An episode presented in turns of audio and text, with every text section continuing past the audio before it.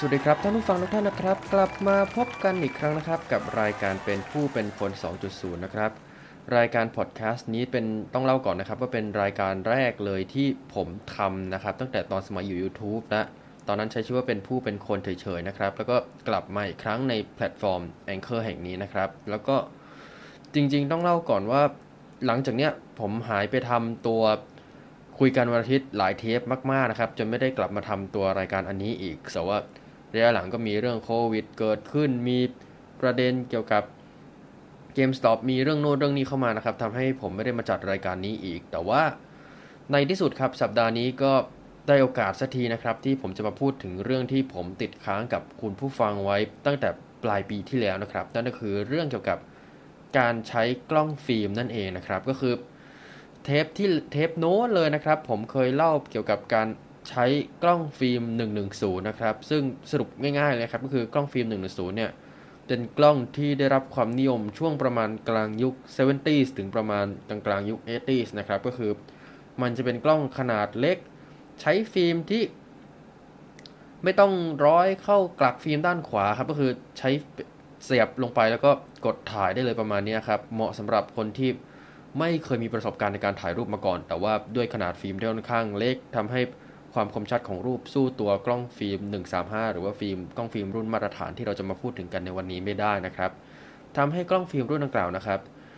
ได้รับความนิยมน้อยลง แล้วก็กล้องฟิล์ม 35มิลลิเมตรที่ราคาถูกกว่าหรือกล้อง toy เนี่ยเข้ามาแทนที่นะครับจนกระทั่งกล้องฟิล์ม 110 ล้มหายตายจากไปในที่สุด แต่ว่าทุกวันนี้ถ้าเกิดท่านอยากเล่นก็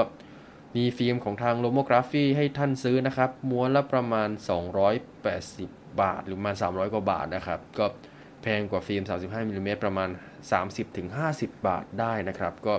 สนใจก็แนะนำนะครับ เพราะว่ากล้องตัวกล้องฟิล์ม 110 เนี่ยเอ่อราคามันจะค่อนข้างถูกกว่ากล้องฟิล์ม 35มิลลิเมตรเพราะว่าคนเล่นมันไม่ได้เยอะมากเท่าไหร่นะครับ แต่ว่า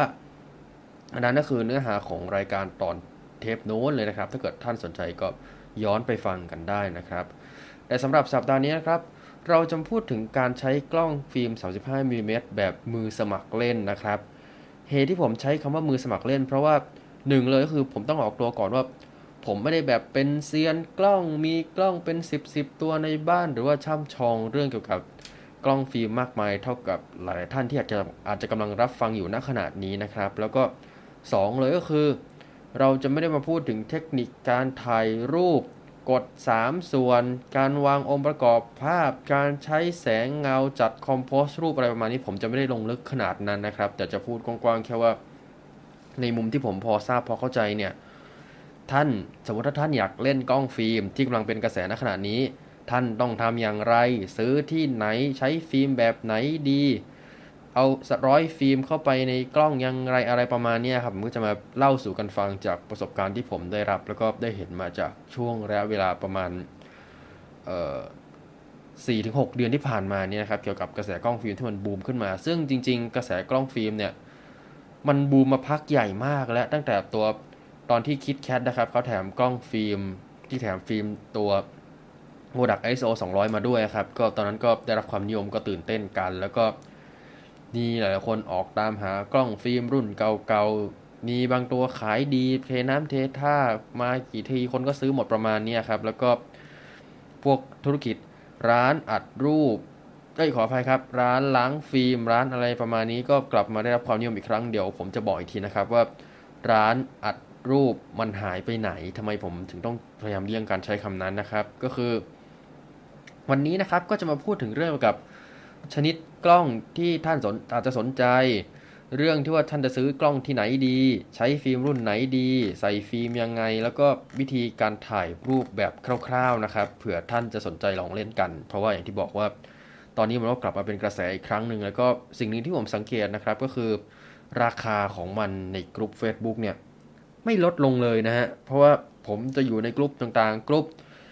ขายเทปเพลงมือสองซีดีมือสองโปสเตอร์หนังเก่าประมาณนี้สามกลุ่มที่ว่ามานี้ครับก็คือราคาของมันจะค่อยๆเริ่มลดลง แล้วเพราะว่าความต้องการซื้อเริ่มน้อยลงเนื่องจากสภาวะเศรษฐกิจช่วงนี้หรือปัจจัยอื่นๆก็ดีทำให้เหมือนความต้องการหรือ demand ลดลงทำให้ supply ต้องปรับตัวด้วยการลดราคาลงนั่นเองนะครับ แต่ว่ากล้องฟิล์มเนี่ยราคาของตัวยอดฮิตขวัญใจมหาชนทุกท่านเนี่ย ส่วนใหญ่จะราคาที่ประมาณ 2,000 ถึง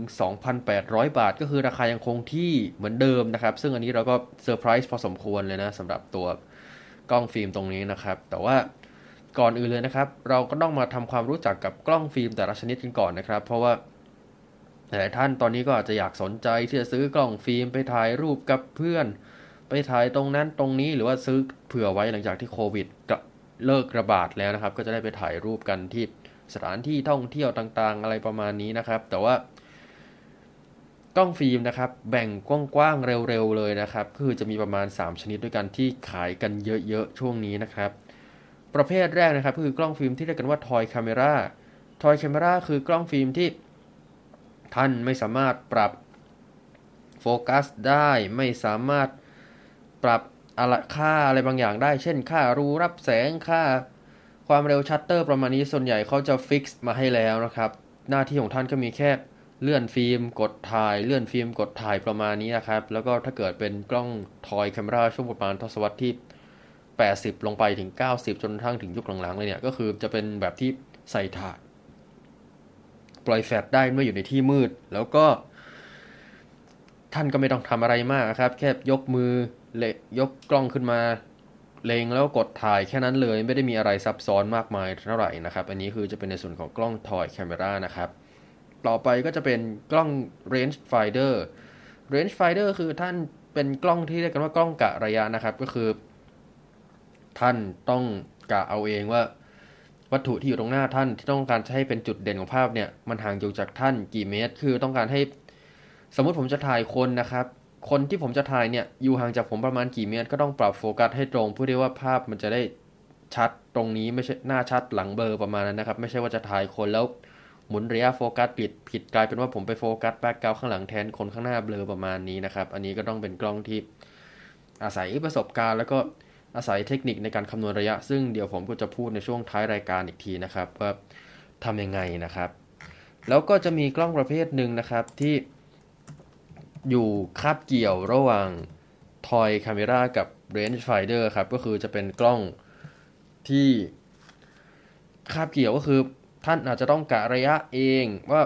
อยู่วัตถุที่ท่านจะถ่ายอยู่ห่างจากท่านกี่เมตร แต่ว่ากล้องมันจะคำนวณความเร็วชัตเตอร์ แล้วก็ปรับรูรับแสงให้ท่านได้นะครับ อันนี้ก็จะเป็นกล้องขวัญใจมหาชนทั้งหลาย เช่น Konica C 3 5 EF หรือว่าเอ่อ Fujica Flash Auto ประมาณนี้ครับ อ้ยขออภัยครับ Fujica Flash Date นะครับ ตัวนี้ก็จะเป็นกล้องที่คาบเกี่ยวระหว่างทอยกับ range finder ประมาณนี้นะครับ แล้วก็กล้องอีกประเภทหนึ่งก็คือกล้อง SLR นะครับ ก็คือกล้องที่เลนส์ใหญ่ ๆ ประมาณนั้นนะครับ คือสามารถถอดเปลี่ยนเลนส์ได้ แล้วก็ต้องใช้เลนส์ในการถ่ายนะครับ เพราะว่าถ้าเกิดท่านไม่ได้เอาเลนส์เข้าไปเสียบกับตัวกล้องปุ๊บ กดถ่ายออกมาก็จะได้เป็นแสภาพขาวๆออกมาเลย เพราะว่ามันไม่ได้มี อะไรควบคุมรูรับแสงหรือความเร็วชัตเตอร์นั่นเองนะครับ อันนี้ก็จะเป็นกล้องที่ผมจะไม่ขอพูดถึงในเทปนี้ แต่ว่าสิ่งหนึ่งที่เราต้องแจ้งกันก่อนก็คือ ถ้าท่านอยากได้กล้องที่มองเข้าไปในช่องมองภาพแล้ว เห็นทันทีเลยว่าภาพที่ถ่ายจะออกมาเบลอไหมชัดหรือเปล่าอะไรประมาณนี้ครับ ท่านอาจจะต้องซื้อตัว SLR อย่างเดียวนะครับ เพราะว่ากล้องฟิล์มส่วนใหญ่เนี่ย ท่านจะต้องคาดเดาเองว่า เออภาพมันจะชัดไม่ชัดอะไรยังไงยกหรือหรืออาจจะมีแค่ range finder บางตัวเท่านั้นที่มีเอ่อสี่เหลี่ยมหรือวงกลมนะครับ อยู่ตรงกลางๆของตรงช่องมองภาพนะครับ แล้วท่านก็ต้องปรับวัตถุที่อยู่ในช่องมองภาพ จากที่มันซับซ้อนเหลื่อมๆกันให้มันทับกันสนิทนะครับ เพื่อที่ว่ามันจะได้โฟกัสตรงกับระยะทางที่ท่านกำหนดนั่นเองนะครับ อันนี้ก็ มี range finder บางตัวที่ทำแบบนี้ได้ แต่ว่าหลายตัวก็คือท่านก็ต้องกะเอาเองไม่มีอะไรมาบอกว่า ภาพที่จะออกมามันชัดหรือไม่ชัด ซึ่งตรงนี้ก็คือความสนุกอย่างหนึ่งในการถ่ายรูปกล้องด้วยกล้องฟิล์มนั่นเองนะครับ อันนี้ก็เป็นความแตกต่างของกล้องฟิล์มแต่ละชนิดนะครับ ทีนี้พอท่านทราบชนิดของกล้องฟิล์มแล้วท่านก็ต้องมาถามตัวเองแล้วนะครับว่า ท่านอยากได้กล้องแบบไหนถ้าท่านอยากได้กล้องเอาไว้ถ่ายเพื่อน ถ่ายวิวทิวทัศน์ เอาแบบง่ายๆ เร็วๆ สะดวก ไม่ต้องการความซับซ้อนอะไรมากมายนัก ทอยคาเมราอาจจะเป็นทางออกที่ดีของท่านนะครับ เพราะว่าราคาก็ค่อนข้างถูก แล้วก็ท่านอาจจะได้ไม่ต้องไปเสียฟิล์มหรือเสียเวลาในการฝึกกะระยะฝึกอะไรต่างๆนานาปรับฝึกกะระยะฝึกปรับตั้งความเร็วรูรับแสง speed shutter ประมาณนี้ครับ ก็ง่ายเร็วสะดวก toy camera อาจจะเป็นทางออกที่ดีของท่านนะครับ แต่ว่าถ้าท่านต้องการภาพที่เนี้ยบ หน้าชัดหลังเบลอแบบชัดๆเลยหน้าชัดหลังเบลอแบบ เออยังไงดีอะหน้าชัดหลังเบลอแบบนิบเนียบเลยประมาณนี้ครับ range finder ก็อาจจะเป็นทางออกที่ดีของท่าน เพราะว่าท่านก็จะได้ควบคุมกับระยะอะไรได้ด้วยตัวเองประมาณนี้นะครับ ก็จะเป็นอีกประสบการณ์หนึ่งที่สนุกดีเหมือนกัน แล้วก็ ท่านก็จะปรับ ความเร็วชัตเตอร์ ปรับรูรับแสงปรับอะไรเองได้ ซึ่งมันถามว่ามันมีผลอะไรกับการถ่ายภาพหรือเปล่า เดี๋ยวเราก็จะเล่ากันในช่วงท้ายรายการเหมือนกันนะครับ ว่ารูรับแสง speed shutter เนี่ยมันคืออะไรนะฮะ เอาละหลังจากที่ท่านเลือกชนิดกล้องที่ท่านอยากได้แล้วนะครับ ซึ่งผมก็ต้องย้ำอีกทีว่า ถ้าเกิดท่านไม่แน่ใจโลเลกลัวว่าท่านจะเล่นแค่ประเดี๋ยวประดาว แล้วก็เลิกไปเหมือนอูกูเลเล่หรือแผ่นเสียงที่วางกองในห้องเก็บของของท่านนะครับ ก็ ทอยคาเมรานะครับอาจจะเป็นทางออกที่ดีของคุณเหมือนกันนะครับ หลังจากที่คุณเลือกชนิดกล้องที่คุณอยากได้แล้วนะครับ ทีนี้ก็จะต้องได้เวลาในการหาซื้อกล้องในฝันของท่านกันแล้วนะครับ ถามว่าท่านถ้าเกิดท่านอยากได้กล้องท่านจะไปซื้อที่ไหนครับ ถ้าเกิดเป็นที่ออฟไลน์นะครับก็แนะนำที่สะพานเหล็กนะครับ ก็คือสะพานเหล็กที่ย้ายเข้าไปอยู่ในห้างเรียบร้อยแล้วครับ ตรงนั้นก็จะเป็นแหล่งขายกล้องฟิล์มที่ ได้รับความนิยมพอสมควรนะครับ คนก็จะไปซื้อที่นั่นแล้วก็ถ้าเกิดท่านเจอกล้องฟิล์มที่เป็นมรดกของญาติพี่น้องของท่านแล้วท่านไม่แน่ใจในสภาพก็ส่งให้ร้านเหล่านั้นเช็คสภาพดูก่อนก็ได้นะครับ แต่ว่าถ้าเกิดท่านอยู่บ้าน ท่านช็อปออนไลน์ ท่านกลัวโควิด -19 ท่านจะไปซื้อกล้องเหล่านี้ได้ที่ไหนครับคำตอบที่ผมแนะนำนะครับก็คือซื้อในกลุ่ม Facebook ครับ คือต้องเล่าก่อนว่าในสังคมออนไลน์เนี่ย มีหลายที่นะครับที่มีการซื้อขายกล้องกัน มีทั้งใน Facebook มีทั้งใน Instagram มีทั้งใน s h อ p e e อาจจะมีเว็บอื่นเข้ามาอีกด้วยนะครับ แต่ว่าสิ่งหนึ่งที่ผมสังเกตของกล้องฟิล์มใน s h อ p e e หรือใน Instagram ก็คือ ราคาจะค่อนข้างสูงเมื่อเทียบกับกลุ่ม Facebook นะครับ แล้วก็ส่วนหนึ่งเท่าที่ผมเข้าใจน่าจะเป็นเพราะว่า อาจจะไม่ได้มีคู่แข่งมาเปรียบเทียบกับท่านมาชนราคากับท่านตรงๆ เหมือนในกลุ่ม Facebook นะครับ ตรงนี้ก็อาจจะเป็นอีกเหตุผลหนึ่งที่ทำให้ราคาใน IG มันค่อนข้างสูง แต่ว่าถ้าผมสังเกตก็คือ ก็เห็นขายดีเป็นเทน้ำเทท่าออกออกออกกันหลายตัวอยู่เหมือนกันนะครับ แล้วก็เวลาเขาเสนอขายกล้องใน IG เนี่ยเขาจะจัด compose รูปค่อนข้างดีวางสินค้าน่าสนใจ จัด background องค์ประกอบภาพค่อนข้างดีพอสมควรเลยในเรื่องของการแนะนำวางสินค้าถ่ายรูปประมาณนี้ครับ แต่ว่าถ้าเกิดเป็นในกลุ่ม Facebook ก็จะเป็นแบบวางถ่ายบนโต๊ะบ้านๆเลยไม่ได้มีอะไร แต่ว่าราคาก็จะค่อนข้างสมเหตุสมผลขึ้นมาหน่อยนะครับ แต่ว่าในกลุ่ม Facebook มันก็จะมีกลุ่มอยู่ 2 ประเภทก็คือกลุ่มประมูลกล้อง แล้วกลุ่มซื้อขายกล้องกรุ๊ปประมูลกล้องเป็นพูดกันแบบตรงไปตรงมาก็คือเป็นดงที่ค่อนข้างอันตรายนะครับ เพราะว่า ท่านไม่รู้ว่าโอกาสที่ท่านจะได้กล้องอันนั้นมีหรือเปล่าเกิดเสนอราคากันไปกันมาสุดท้ายราคาไม่ถึงที่คนขายอยากขายก็อาจจะมีการเก็บของแล้วก็ท่านก็ชวดกล้องกับตรงนั้นไปนะครับ หรือว่าบางทีอาจจะมีกรณีที่เอ่อที่เจอเจอบ่อยๆก็เจอประเภทที่ว่าโกหกสภาพว่าสภาพนางฟ้ากล้อง ไม่มีริ้วรอยอย่างนั้นอย่างนี้ประถึงเพราะว่าพอได้ของมาปุ๊บเลนขึ้นฟ้าขึ้นราอะไรประมาณนี้ครับ ก็เกิดเป็นดราม่าขึ้นมาหรือว่ามีกรณีที่ชนะประมูลแล้วเปล่าว่าเจ้าของกล้องหายตัวลึกลับจ่ายเงินไม่ได้โน่นนี่นั่นอะไรอย่างเงี้ยครับ ก็มีเคสแปลกๆในกลุ่มประมูลเยอะเหมือนกัน แต่ว่ากลุ่มซื้อขายกล้องก็จะมีดราม่าในลักษณะนี้ที่น้อยกว่าก็คือมีนั่นแหละ แต่ว่าอาจจะไม่ได้เยอะเท่ากับกลุ่มประมูลนั่นเองนะครับ อันนี้ก็ เป็นอีกหนึ่งทางเลือกที่ดีในการเลือกซื้อกล้องของท่านนะครับ ก็คือกลุ่ม Facebook กลุ่มชื่อตลาดคนรักกล้องฟิล์มนะครับ อันนี้ก็เป็นกลุ่มที่ผมไปสิงมาหลายเดือนแล้วก็จะพบกับหลาย ๆ โพสต์ที่เข้ามาประกาศซื้อขายกล้อง แล้วก็จะมีโพสต์ประเภทหนึ่งที่มาทุกวัน แล้วก็เป็นอีกเหตุผลหนึ่งที่อาจจะบอกได้ว่าทำไมราคากลุ่มเอ้ยขออภัยครับราคากล้องในกลุ่มเนี้ยมันค่อนข้างถูก โพสต์ในลักษณะที่ว่าคือจะเป็นโพสต์ของตากล้องมือใหม่ที่บอกว่า อยากได้ตั้งรับกล้อง range finder ราคาไม่เกิน 2,500 ครับ ถ่ายวิว ถ่ายทะเล ถ่ายแฟนได้อะไรประมาณนี้ หรือว่า อยากได้กล้องฟิล์มสำหรับมือใหม่ ราคาไม่เกิน 1,250 บาทค่ะอะไรประมาณนี้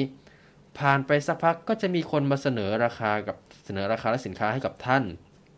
มีกล้องตัวนั้นตัวนี้ เสนอราคาบางทีอาจจะมีการตัดราคามีอะไรประมาณนี้ด้วย แล้วก็ที่ผมเจอบ่อยๆก็คือ ขอ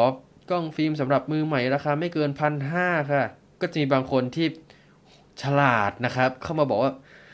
มือใหม่ต้องใช้แบบทนทนไปเลยครับ แล้วก็แนะนำตัวนี้ราคา 2,500 บาทเป็นตัวแบบตัวแพงเลยประมาณนี้ครับพี่จะได้แบบเสนอขายของตัวเองได้อันนี้ก็น่าสนใจดีเหมือนกันนะฮะก็จะมีโพสต์แบบนี้มาเรื่อยๆ แล้วก็ มีประกาศขายฟิล์ม ราคาถูก มีประกาศขาย อุปกรณ์ถ่ายภาพ ขายเลนส์กล้อง ขายกล้องเก่า ขายกล้องฟิล์ม 110 ตัวที่ผมเคยพูดในพอดแคสต์ตัวก่อนไปแล้วก็มีนะครับ แล้วก็ เอ่อ เยอะนะครับ มีสินค้าที่โพสต์ในนี้ค่อนข้างเยอะพอสมควร แล้วก็สิ่งหนึ่งที่ผมอยากแจ้งกับทุกท่านในทีก็คือเช็ค กับคนขายกล้องให้ดีว่าสภาพกล้องเป็นอะไรยังไงนะครับ โดยเฉพาะกล้องแบบลูกผสมอย่างที่ผมบอกฮะแบบประเภทที่ว่าท่านต้องกะระยะเอง แต่ระบบจะคำนวณความเร็วชัตเตอร์ แล้วก็รูรับแสงมาให้ท่าน เพราะว่ามันจะมีบางกรณีที่ไฟไม่เข้ากล้อง ไฟไม่เข้ากล้องมันจะเกิดอะไรขึ้นครับ ถ้าไฟไม่เข้ากล้อง ท่านยังสามารถเลื่อนฟิล์มได้ กดถ่ายชัตเตอร์อาจจะทำงานอาจจะนะครับ เพราะมันก็มีบางตัวที่ถ้าไฟไม่เข้าชัตเตอร์ก็ไม่ทำงาน เลื่อนฟิล์มได้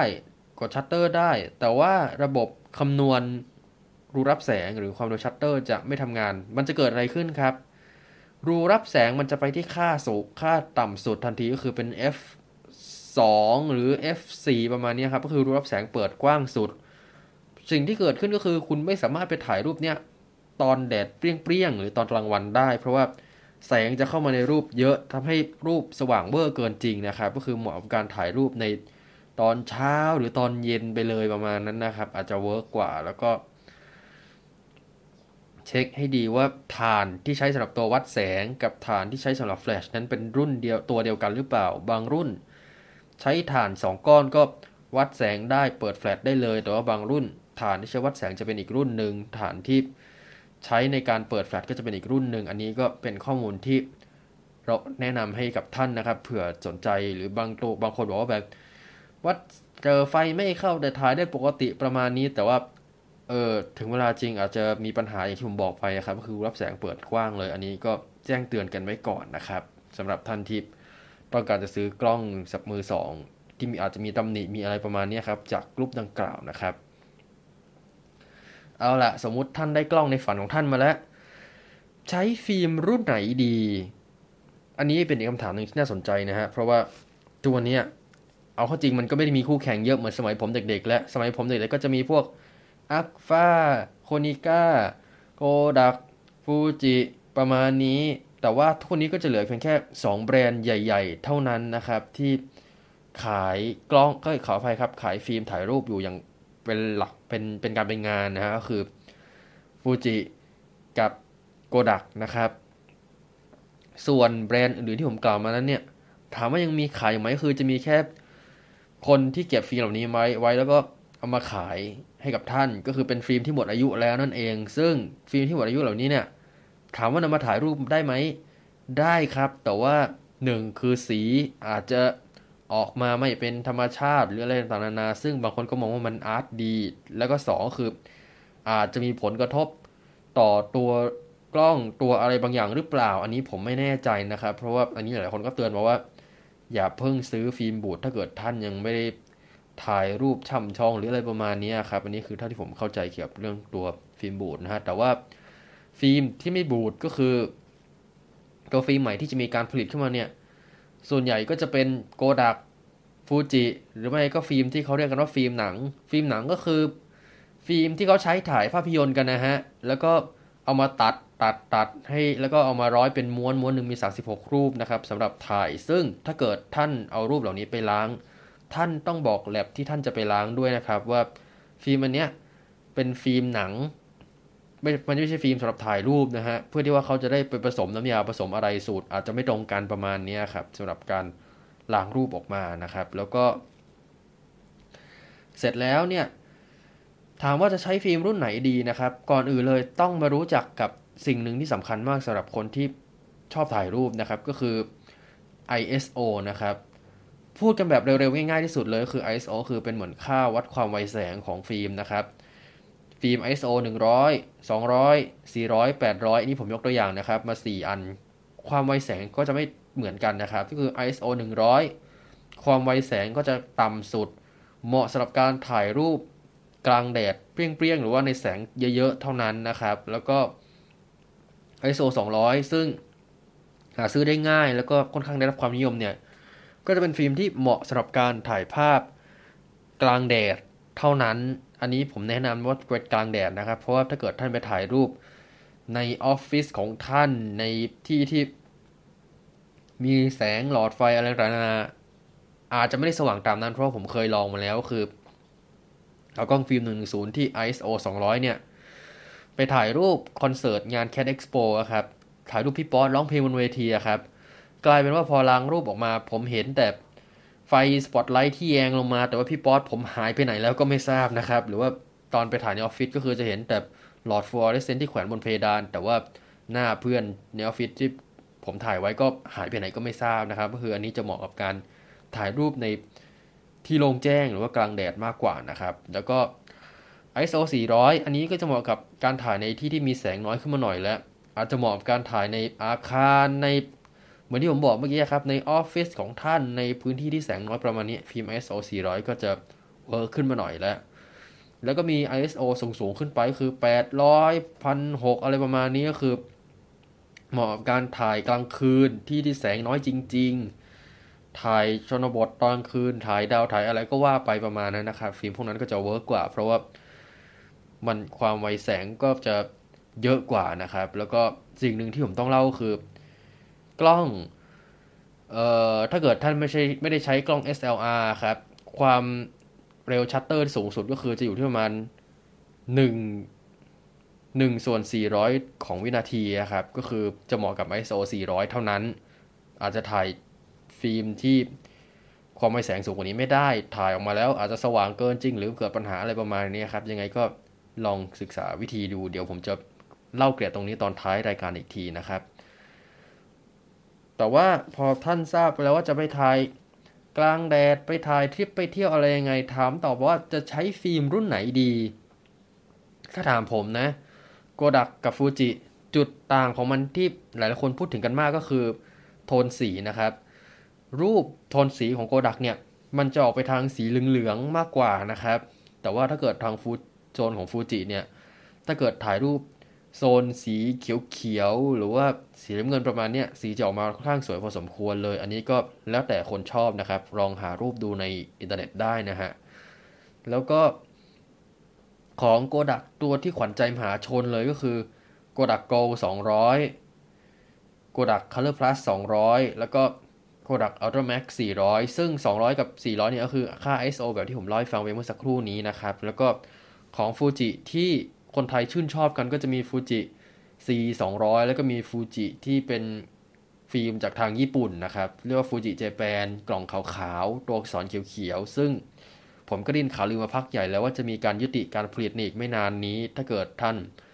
ต้องการถ่ายรูปวิวทิวทัศน์แนวสีเขียวๆ ดูแล้วเย็นๆ สบายตา ท่านก็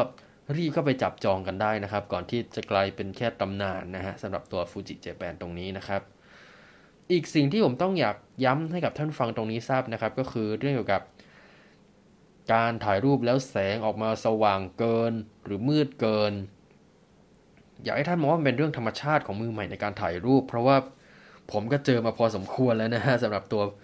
กล้องฟิล์ม 110 หรือว่าตัวกล้องฟิล์ม 35มิลิเมตรก็ดีเนี่ย ก็จะเจอปัญหาถ่ายรูปแล้วมืดเกิน สว่างเกินหรืออะไรประมาณนี้ครับ ก็ถือว่าเป็นเรื่องธรรมชาติ เป็นเรื่องของการเรียนรู้ ไม่อยากให้ท่านไปซีเรียสไปอะไรกับมันมากนะครับ เพราะว่าตากล้องมือใหม่ก็จะเจอเหมือนกันหมดทุกคนนั่นเองนะครับสำหรับปัญหาเหล่านี้ เอาละทีนี้ทันใดกล้องมาแล้ว ทันใดฟิล์มมาแล้วคำถามต่อไปคือใส่ฟิล์มยังไงนะฮะก็คือโอเคผมสมมุติว่าผมซื้อกล้องเอ่อรุ่นอะไรเดียโกดัก M35 ก็แล้วกันนะฮะ อันนี้เป็นกล้องอีกตัวที่ขวัญใจมหาชนนะครับสำหรับตากล้องมือใหม่นะครับ ก็คือโกดัก M35 คือจะเป็นกล้อง toy camera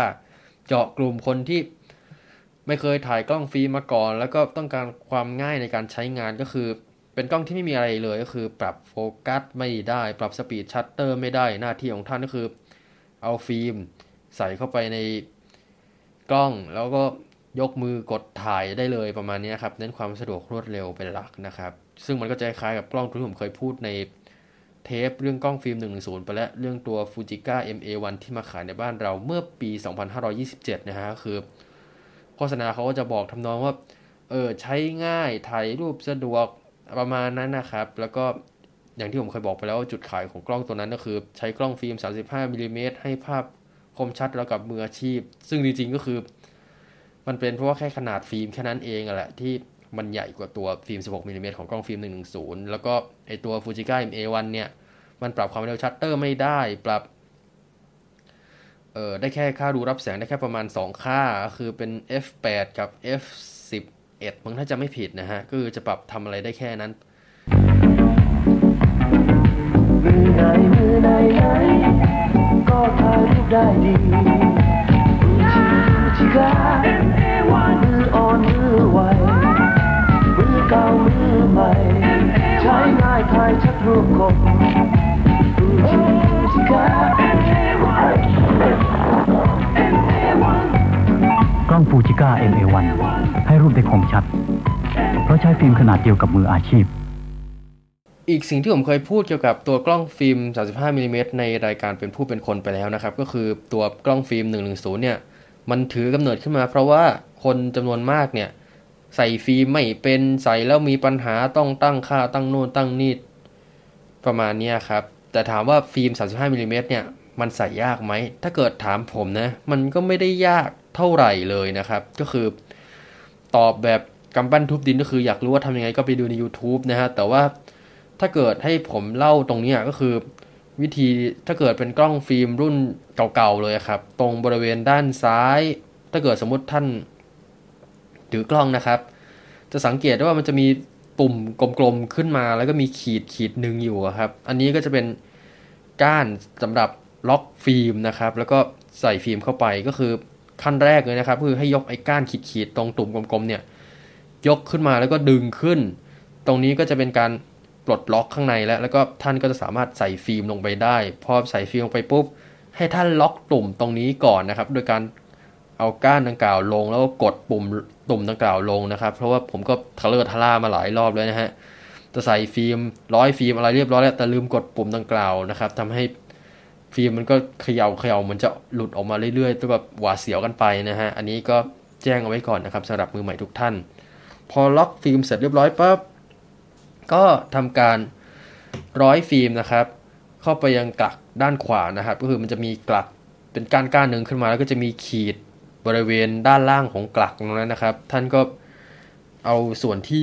ยื่นออกมาของฟิล์มเนี่ยร้อยเข้าไปในกลักดังกล่าวนะครับ แล้วก็ทำการเลื่อนฟิล์มเข้าไปนะครับ พอเลื่อนฟิล์มจริงๆ ก็คือก่อนจะเลื่อนฟิล์มถ้าเป็นไปได้อยากให้ดูก่อนนะครับ ว่าฟิล์มของท่านเนี่ยร้อยเข้าไปในรูหนามเตยที่อยู่บริเวณประมาณกลางๆ แล้วหรือยังนะครับกลางๆของตัวกล้องนะฮะคือ ถ้าเกิดท่านเอาฟิล์มเนี่ยร้อยเข้าไปในกลักแล้ว แต่ว่ามันไม่ได้ร้อยเข้ารูหนามเตย ก็จะมีปัญหาในเรื่องของการนับฟิล์มหรือว่าการถ่ายรูปเป็นนานๆเนี่ย ก็อาจจะเกิดปัญหาเหมือนฟิล์มมันจะอาจจะหลุดออกมาหรืออะไรประมาณนั้นก็ได้ครับ แล้วก็อาจจะมีปัญหาเกี่ยวกับตัวนับฟิล์มด้วย อันนี้ก็เลยไม่อยากให้ร้อยทั้งตัวกลัก แล้วก็ตัวหนามเตยให้เรียบร้อยก่อน แล้วค่อยเลื่อนฟิล์มไปเรื่อยๆนะครับ อเลื่อนจนสุดปุ๊บก็กดถ่ายไปประมาณรูปประมาณ 1-2 ทีนะครับ เพื่อให้มั่นใจว่าฟิล์มเนี่ยมันอยู่แล้วจริง ๆ จากนั้นก็ทำการปิดฝาหลังกล้อง ซึ่งผมต้องย้ำกับท่านผู้ฟังอีกทีนะครับว่า ห้ามเปิดฝาหลังกล้องเด็ดขาดนะครับ หลังจากที่ท่านใส่ฟิล์มเรียบร้อยแล้ว ให้เปิดได้อีกทีก็คือตอนที่ท่านจะเอาฟิล์มออกมาเพื่อไปส่งล้างเท่านั้น ถามว่าถ้าเกิดเปิดระหว่างนั้นเนี่ยจะเกิดอะไรขึ้นครับ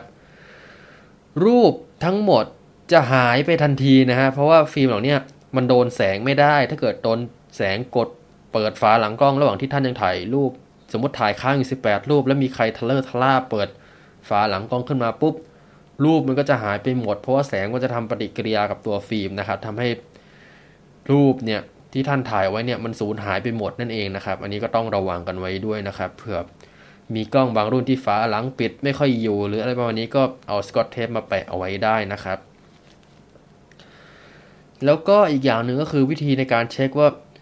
ฟิล์มที่ท่านใส่เข้าไปเนี่ย มันอยู่หรือเปล่ามันหลุดมันอะไรประมาณนี้ไหมก็คือ ระหว่างที่ท่านเลื่อนฟิล์มนะครับ ให้สังเกตตุ่มบริเวณด้านซ้ายมือที่ผมพูดไปเมื่อสักครู่นี้ครับที่มีบอกมีขีดมีก้านอะไรเนี่ย ว่าระหว่างที่ท่านเลื่อนฟิล์มนะครับไอ้ตุ่มเนี่ยมันหมุนตามด้วยหรือเปล่า ถ้าเกิดมันหมุนตามเนี่ยก็คือว่าโอเคแล้วฟิล์มมันอยู่และถ่ายรูปอะไรประมาณนี้สะดวกแล้วก็คือ อันนี้ก็เป็น trick ในการใส่ฟิล์มนะฮะโอเค ใส่ฟิล์มเรียบร้อยแล้ว ทีนี้สมมติถ้าเกิดท่านไม่ได้ใช้กล้อง toy camera ท่านเจอกล้องที่ต้องมีการปรับค่ารูรับแสงหรือว่าความเร็วชัตเตอร์เนี่ย ท่านจะทำยังไงครับ อันนี้ก็จะมาบอกวิธีคร่าว ๆนะครับ ในการใช้ ตัว f-stop กับตัว shutter speed ตรงนี้ ตัว f-stop นะครับก็คือความกว้างของรูรับแสง ถ้าเกิดค่าของ f ยิ่งมากก็แปลว่ารูรับแสงยิ่งแคบ ถ้าเกิดเป็น f สูงๆแบบ f 11 f อะไรประมาณนี้คือรูรับแสงก็จะค่อนข้างแคบ แต่ว่าถ้าเกิดเป็น f 4 หรือ 2 อะไรประมาณนี้คือรูรับแสงก็จะเปิดกว้างสุด แสงก็จะเข้ามาได้เต็มที่นะครับ แน่นอนว่าสิ่งที่เกิดขึ้นก็คือ f ถ้าเกิดเป็น f จำนวนมากเนี่ยก็จะใช้ถ่ายกับ เวลาที่มีแดดจ้าใช้แสงเยอะอะไรประมาณนี้ หรือว่าถ้าเกิดเป็น f ต่ำๆก็จะเหมาะกับการถ่ายรูป ในกรณีที่พระอาทิตย์ตกดินหรือแสงค่อนข้างน้อยนะครับ แต่ว่าสิ่งหนึ่งที่ผมเจอตอนที่ แต่ว่าอีกสิ่งหนึ่งที่น่าสนใจเกี่ยวกับตัว f stop ตรงนี้ก็คือ ถ้าเกิดเป็นค่า f 4 f 2อะไรประมาณเนี้ยมันก็จะเหมาะกับการถ่ายรูปประเภทหน้าชัดหลังเบลออะไรประมาณนี้ด้วยเหมือนกันนะครับ ฉะนั้นก็ต้องปรับ ค่า f ให้สอดคล้องกับความเร็วชัตเตอร์ด้วยนะฮะ อันนี้ก็เป็นสิ่งที่แจ้งไว้เผื่อท่านอยากจะถ่ายรูปพอร์เทรตถ่ายรูปคนรักของท่านต้องการทำให้หน้าชัดหลังเบลอนะครับ อันนี้ก็ต้องปรับค่าดูรับแสงให้ต่ำๆนะครับ เพื่อที่ว่าจะได้มีการหน้าชัดหลังเบลอนะครับคือปรับเป็น f 2 f 4 อะไรประมาณนี้ครับสำหรับการถ่ายรูปบุคคล แต่ว่าถ้าเกิดถ่ายรูปวิวก็จะง่ายหน่อยละ ปรับค่า f ตาม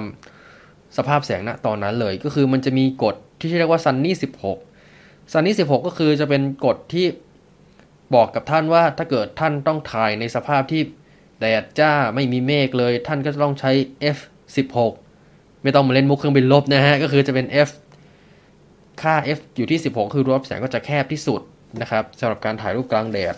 ถ้าเกิดท่านต้องการถ่ายรูปกลางแดดแต่มีเมฆบางส่วนก็คือจะต้องเป็น f 11นะครับ แล้วก็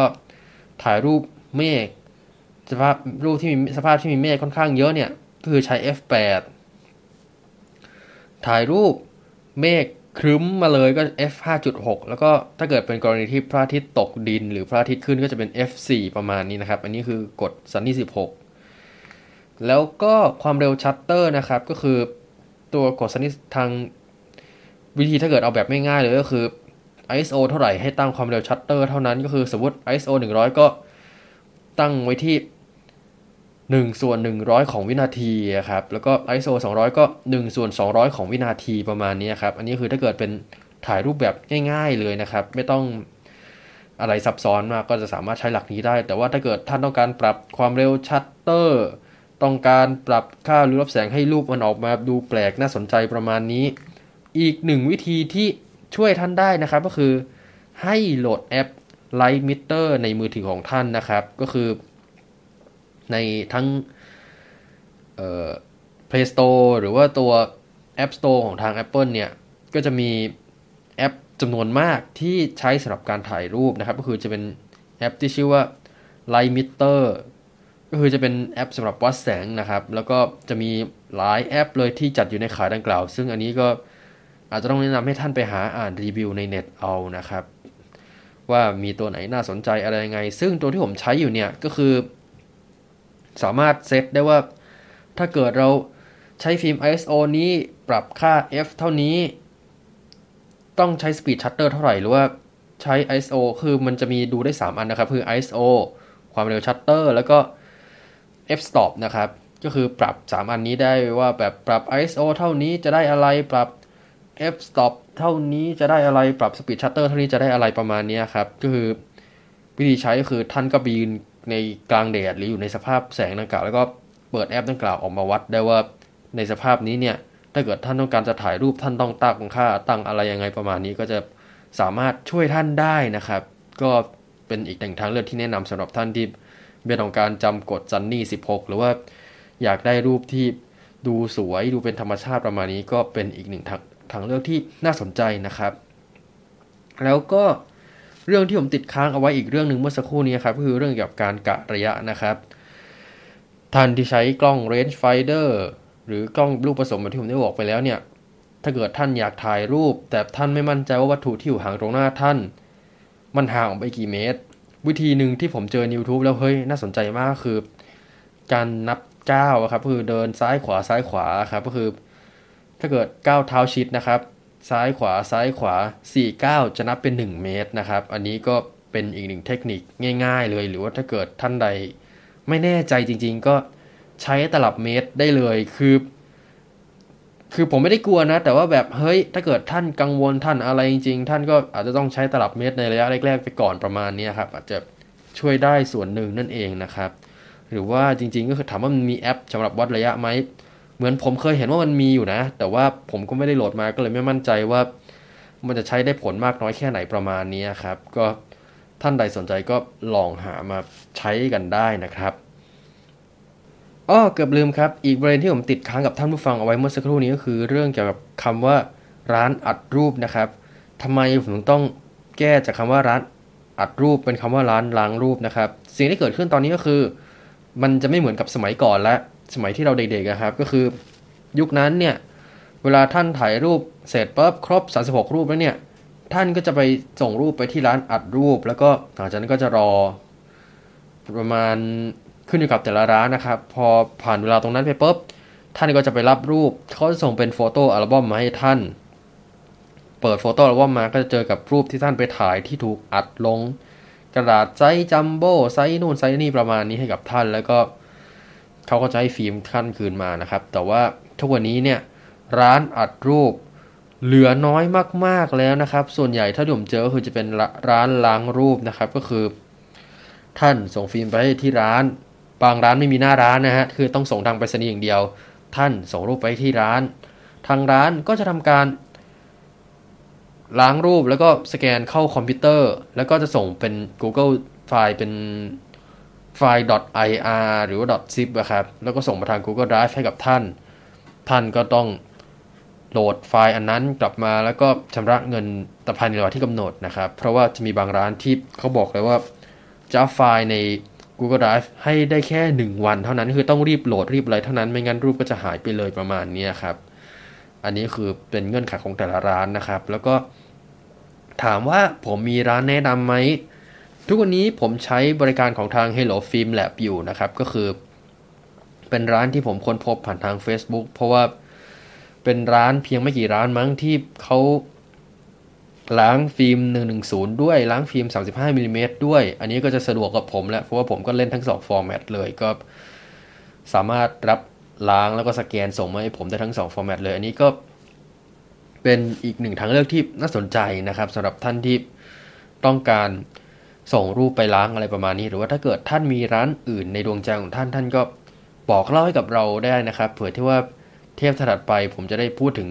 ร้านดังกล่าว หรือว่าลองส่งบริการไปยังร้านดังกล่าวดูนั่นเองนะครับ เอาละครับคุณผู้ฟังครับ ทั้งหมดนี้ก็คือเนื้อหาสาระของรายการเป็นผู้เป็นคน 2.0 นะครับ อันนี้ก็คือจะเป็นเรื่องกับการใช้กล้องฟิล์มสำหรับมือใหม่นะครับ จากมุมมองและประสบการณ์ที่ผมเข้าใจนะครับ ถ้าเกิด ท่านมีข้อติชมเสนอแนะอะไรยังไงก็สามารถแจ้งมาได้ทั้งใน Facebook ของผมนะครับ หรือว่าทาง escape from mad world at yahoo com นะครับ แล้วก็ถ้าเกิดท่าน